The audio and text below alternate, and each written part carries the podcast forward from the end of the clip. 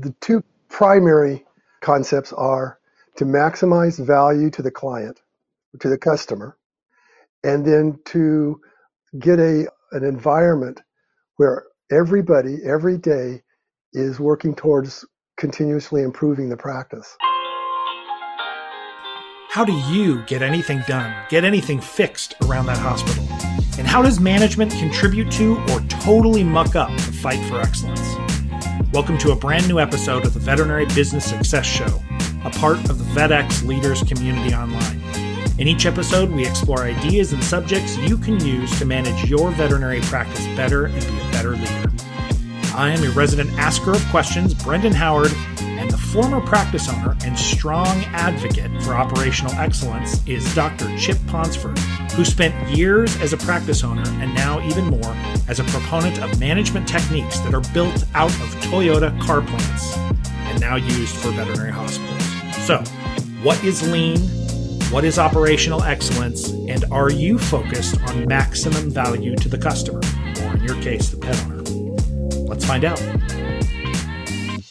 So I guess we could start with very seldom do I get to say, hey, I get to talk to the person who wrote the book on X, because usually there's a ton of people, even in veterinary practice, there will be a ton of people writing about something as it pertains to veterinary practice. But you have written a book on lean management as it pertains to veterinary practice. So I feel like I'm going to get it from the horse's mouth. Well, I hope so. I hope so. I hope we can uh, shed some information and get some people enlightened and uh, turned on to uh, the lean concept. Okay, so maybe two questions, and you can tackle them in any order you want. The first question is how you were introduced to lean management, and then maybe that will help open the door to what is the most general definition lean management and how does it pertain to veterinary practice. But we could start with your origin story or the definition, whichever one you like. Well, several years ago, probably about 12 years ago, mm-hmm. I uh, had to have my gallbladder removed. And so I was recovering from that and had always wanted to get an MBA, just had never wanted to spend the money to do it. Sure. So I got onto a, a site called the Personal MBA. He had a, a, a list of books. I don't know, there there's 100 books. And I ended up reading about 80 of them over a year's time during that reading session, I got introduced to this thing called lean, and it piqued my interest. I looked into it more, started to do some research and reading, and the more I learned about it, the more I was just enthralled with the concept and the ideas. It was very much the way I thought as a as a veterinary owner and a, and a manager. I just had never seen it put into so many words. Does that mean you were kind of when as you started to dig into it, it didn't just resonate with you. Were there things that said, "Oh, I do that," or "Oh, I always wanted to do that"? The whole concept was resonated with me. I just, from the very first things that I that I learned about it, I thought, "Oh, wow, this is incredible. This is exactly the way I think. You know, this is the way I try and run a, a veterinary practice. You know, and it was all bundled. It was uh, lean as a system." It's a mindset, it's a mythology, it, it's a philosophy of management that um, not necessarily supersede the traditional ways of management, but it's certainly going to put a, a, different perspective on the way you manage and, and the way you think about managing staff and, and business and, and that sort of thing. So all of that was just incredible. And I, I just couldn't stop reading about it, couldn't stop learning about it. I ended up reaching out to a gentleman named Mark Graban, who mm-hmm. is a world expert on lean in human healthcare. And he was kind enough to kind of mentor me. And so he and I have worked quite a bit over the last several years. So tell me, for those who may have heard of lean, I think most people would probably know lean because they've heard that it came out of management styles in Asia, especially as pertains to the auto industries. At least that's how I've heard about it. So tell me, what are the core principles of lean from your vision and research? Where did it come from? How has it developed? That sort of thing. Well, the origins of it came from Toyota. It's called the Toyota Production System. Okay. TPS. The Americanized version of that is is lean, and that was coined by James Womack in his first book, the machine that changed the world. And he came up with the term lean because it gets the fat out. It's about reducing waste. It's about uh, reducing, amongst other things. Yeah. And that sort of thing. So that's where the lean aspect of it comes in. More now these days, and especially within the veterinary groups that I work with that and are are working with to promote this concept, mm-hmm. we're tending to now use the term operational excellence because it, explains things a little bit better than lean. I mean, what does lean mean? If I say, you know, I've, I've got a, a program or I've got a system of operational excellence, I think that means a little bit more. It's a catchy name, but it doesn't mean anything just strictly. But operational excellence, I mean, that could mean anything. I feel like anybody would probably say, well, we like operational excellence in our business. For the system that's developed out of Toyota, became lean, sort of been reskinned in a, in a better name with operational excellence. What does that actually mean, boots on the ground, for the leaders and the employees in an organization? How is it different from a place that is not operating with this level or in this kind of operational excellence? Well, there's several concepts.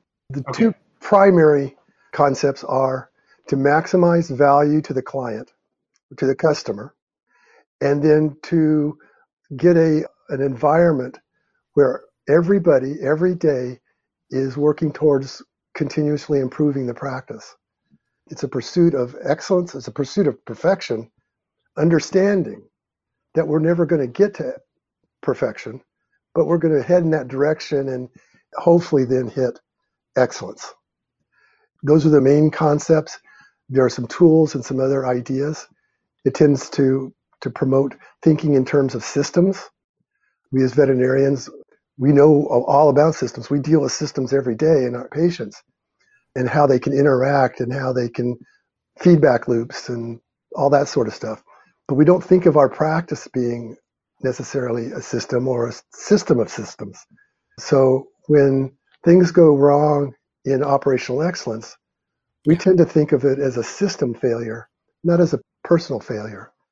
So staff, if something's going wrong with the staff, then the first thing we want to do is see where did we let that person down and uh, make sure that it's not a system failure before we put the blame on people. There's there's a great amount of respect through the operational excellence. We see staff as one of the most valuable assets that a, a business, an organization, or a practice can have.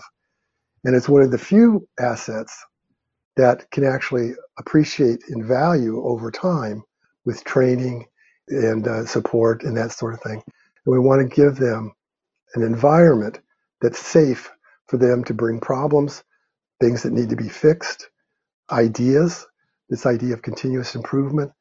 Um, we want them to, to have emotional and intellectual safety in the practice. And I think that's something that we all talk about. We just have never really done too much. It's veterinary medicine has pretty much been a kind of a, a top down.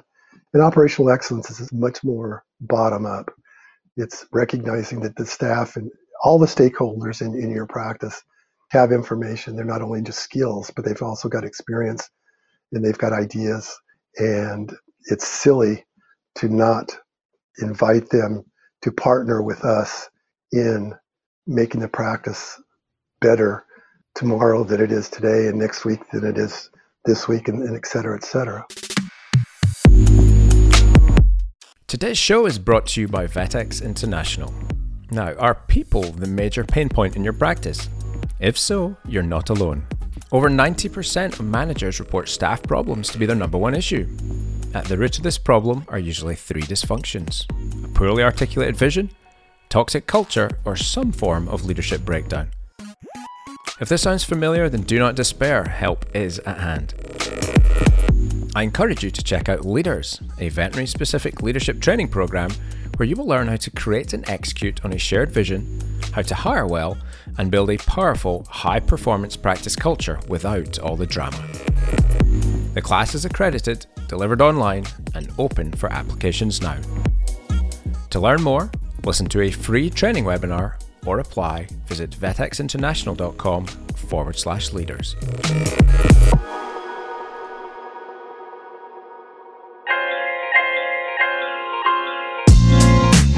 Okay, welcome back to the show. I hope you enjoyed part one. Let's get into some more meaty content to help you grow your practice in part two. So, everything you're saying makes perfect sense. And I love the fact that you also, because I thought about this, you know, I'd always heard that classic example from the factories that anybody on a factory line at Toyota could I forget it was pushing a button or pulling a cord that would stop the line completely because there was a safety or a quality problem that needed to be addressed. And nobody would get in trouble for pulling a thing and stopping the entire factory. So that is the kind of this equivalent of psychological safety in a practice where Right. people could bring up issues that they're having or problems they're having and that they could talk about it knowing that it'll as you said it'll be regarded as a we'll try to figure out what the problem is in the efficiency we'll try to figure out what the problem is in the system to correct it as opposed to worrying that you're going to get in trouble for making anybody look bad. Right. Instead of staff always being blamed for the problems, right. this is a, a way of partnering with them, allowing them to own an improvement, own a piece of the of that practice management, and be a, a partner with us rather than somebody that we look down on. So it might be difficult if a culture isn't like that. It might be difficult to shift it. So that that's obviously one hurdle that would come if somebody heard about this and said, "I would like my practice to be that way, but it's not." So there's that hurdle. But I wonder, just starting out what you just mentioned, thinking about looking at systems, how does that actually look boots on the ground in the practice? I mean, I can understand people have conversations about how to make things more efficient, but is there a process? That operational excellence brings to a practice that makes it easier to get those changes pushed through or discussed in a better manner than sometimes happens. Well, some of the other concepts that are involved in operational excellence are, again, thinking in terms of systems, Mhm. problem solving, getting to, to the um, the root cause of a problem and fixing it at the root cause rather than just putting band-aids on things. I know in a practice situation, it's kind of like playing whack-a-mole. If Right. you've ever played that game, you know, one one pops up over here and you bash it on the head, and no sooner do you turn around than the same problem is popping up uh, somewhere else. So it's getting everybody involved and say, look, here's the problem. What are our ideas? Uh, how we can fix this? And then everybody works together, and it's an experiment. We don't know if it's going to work. We're just coming up with countermeasures that will hopefully fix the problem, and we'll see. If it works, great. If it doesn't, then we'll go back and do it again.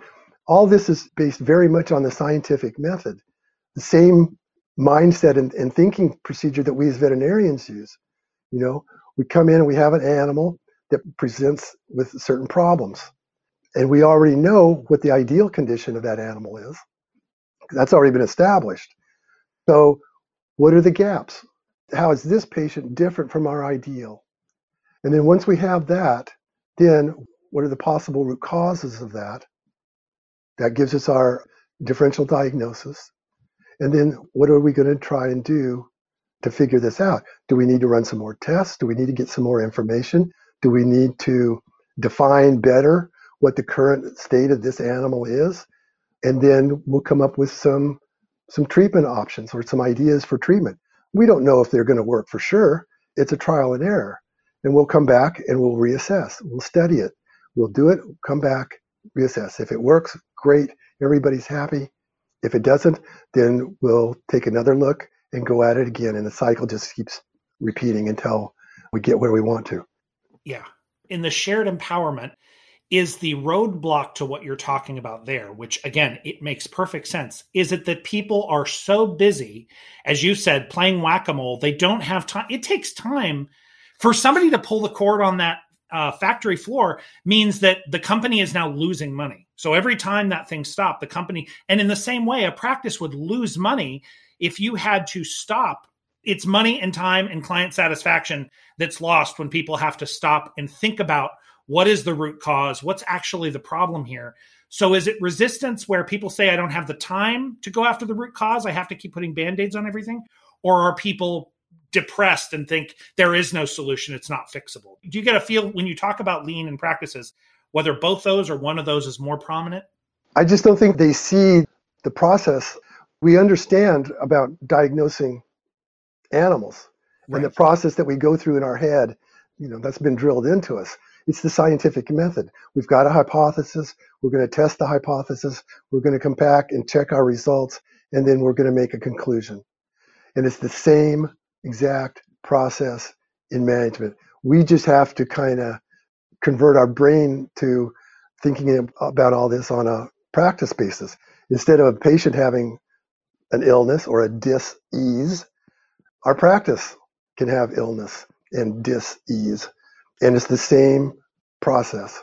It's a matter of habit and it's a matter of priority and saying that this is the way we're going to we're going to handle it because in the long run it's going to save us time, money, and energy. And going back to that first principle, all of this is in order to give value to the client. The client doesn't want to have to pay for mistakes. They don't want to have to pay for non value adding steps or things like that. So all of this is geared to the holy grail. The holy grail in operational excellence is maximizing the value to the client from the client's perspective, not ours. It's what the client thinks is, is valuable that, that matters. You know, whatever we say really doesn't matter. In you know, in any kind of economy, it's the consumer that's going to decide the value. Okay, let's dig into that because that's a that's interesting. And I I mean I agree this idea of maximizing value to customers can't help but make a business better. And if you look at it from the big picture, you know, you think you're focused on the patient health and you're thinking, well, the pet owner comes in and sure we the pet owner's there, but the pet's the most important thing. But there's so many big picture ways to sort of merge those together so you get them both together. Tell me maximizing value to the customer, I don't know that that is the primary emphasis at many veterinary hospitals. And so, from your perspective, are there other mindsets that are different than that? And then, if you were to practice operational excellence or lean, that you would slowly shift that to focus on that? Or do you think maximizing the value of the customer is already the primary mindset? I think we like to think it is. Sure. I'm just not sure that that's a that's a reality from what I've seen in, in the industry over the last 40 years.